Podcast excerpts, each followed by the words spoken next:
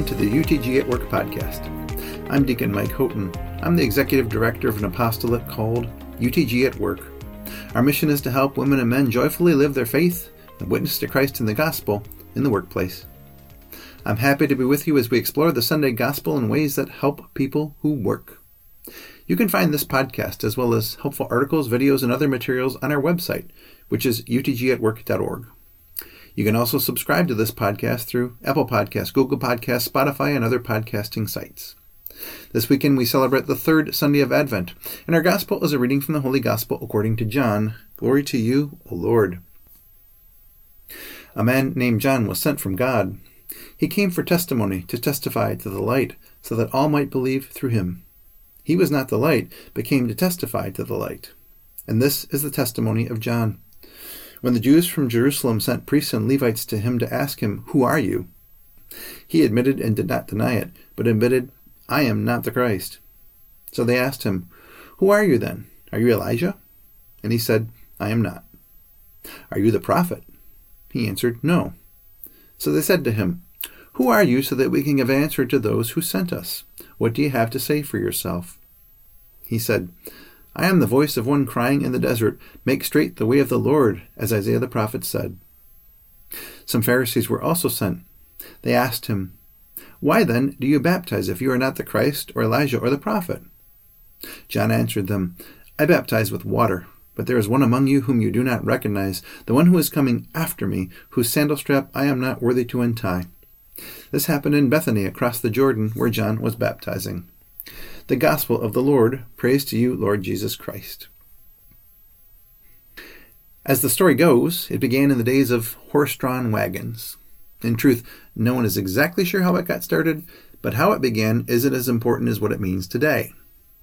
This particular tradition goes on to tell us that as the days grew colder and the snow began to fly, people would swap out the wheels from their wagons for runners, which would serve as skis to allow the wagons to glide over the snowy ground.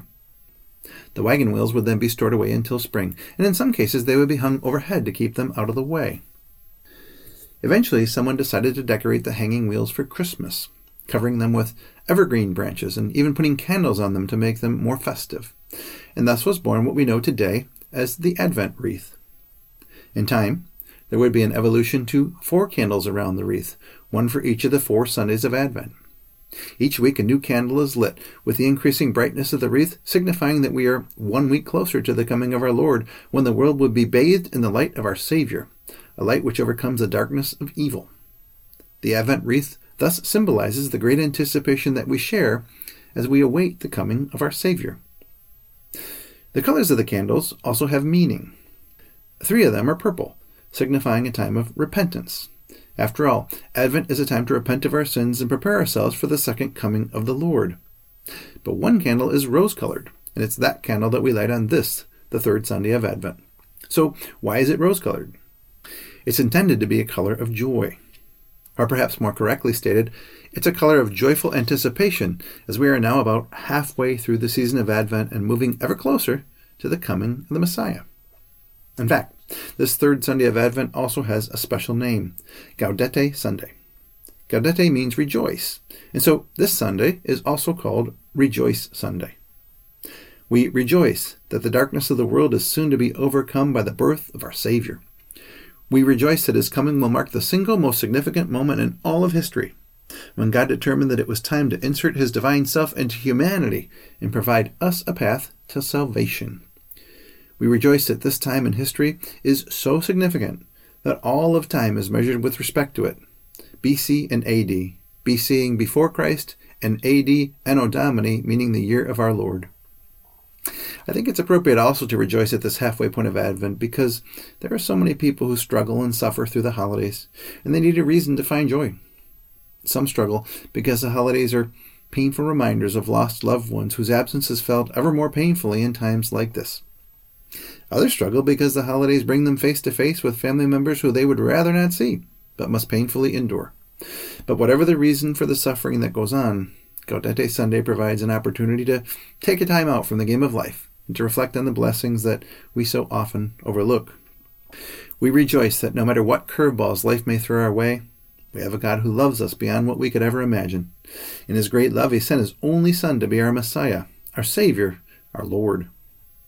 We rejoice that Jesus Christ, in his great love for us, gave his life for our sins and rose again for our salvation. We rejoice that we have the constant assistance of the Holy Spirit always at our side, leading and guiding us in all that we do. We rejoice that we've been blessed with parents, grandparents, siblings, spouses, children, and grandchildren. These are the people who often give us our most fond memories of what it means to love and to be loved. Even if they're no longer with us, we rejoice that one day we will see them again in a glorious reunion that will take place in heaven. We rejoice that we have a roof over our heads and food on our tables. We rejoice that we live in a country that is richly blessed and free of oppression. We rejoice that we have friends and neighbors who care for us and have our backs when we need it. And today, in a very special way, we rejoice for the opportunity to work. Now, I know many of you may be thinking that I've lost touch with reality in making that statement, but I do mean it. Way back in the second chapter of Genesis, that is, the second chapter of the entire Bible, God revealed the need for us to work.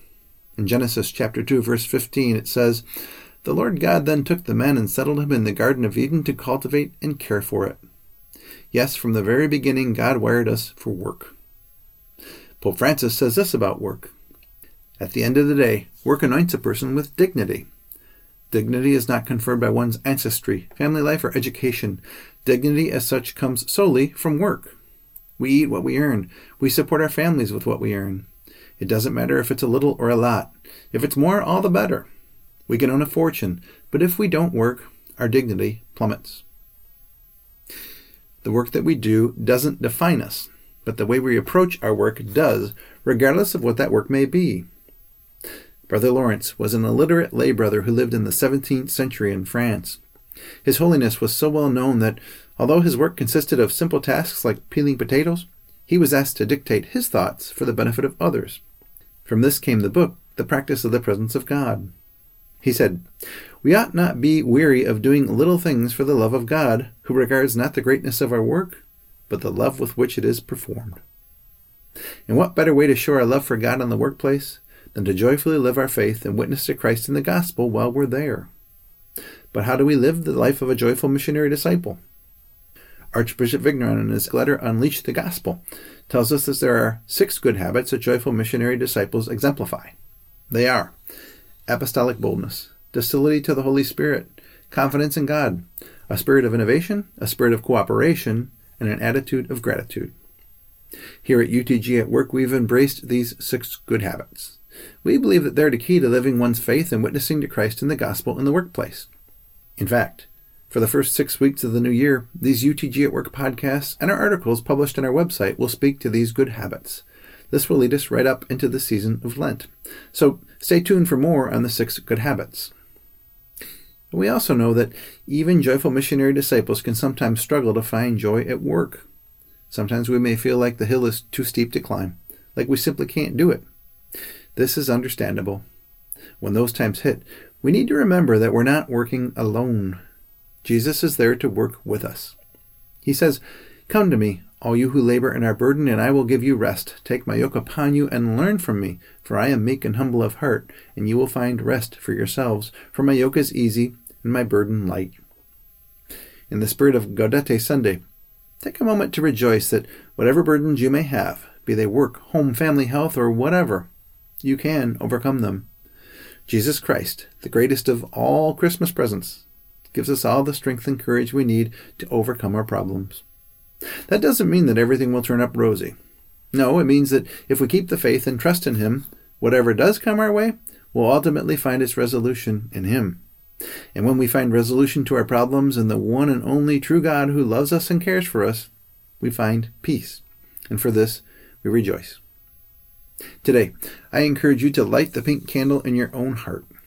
Rejoice as you carry the light of Christ within you, and celebrate the fact that no matter how hard life may seem, you're loved beyond measure. And someday, you'll find eternal comfort and joy as you rest in the room that's prepared for you in the home of God the Father. So, happy Gaudete Sunday. May the love of Christ, which is beyond all understanding, fill your heart with love and keep the flame of the pink candle ablaze in your life forever. Thanks for joining me for this week's UTG at Work podcast. I look forward to meeting again next week. In the meantime, I encourage you to boldly live your faith in the workplace in the week ahead. I'll pray for your success, and I ask that you pray for the success of this UTG at Work apostolate. If you want to learn more about us, please visit utgatwork.org. Now go in peace, glorifying the Lord by your life.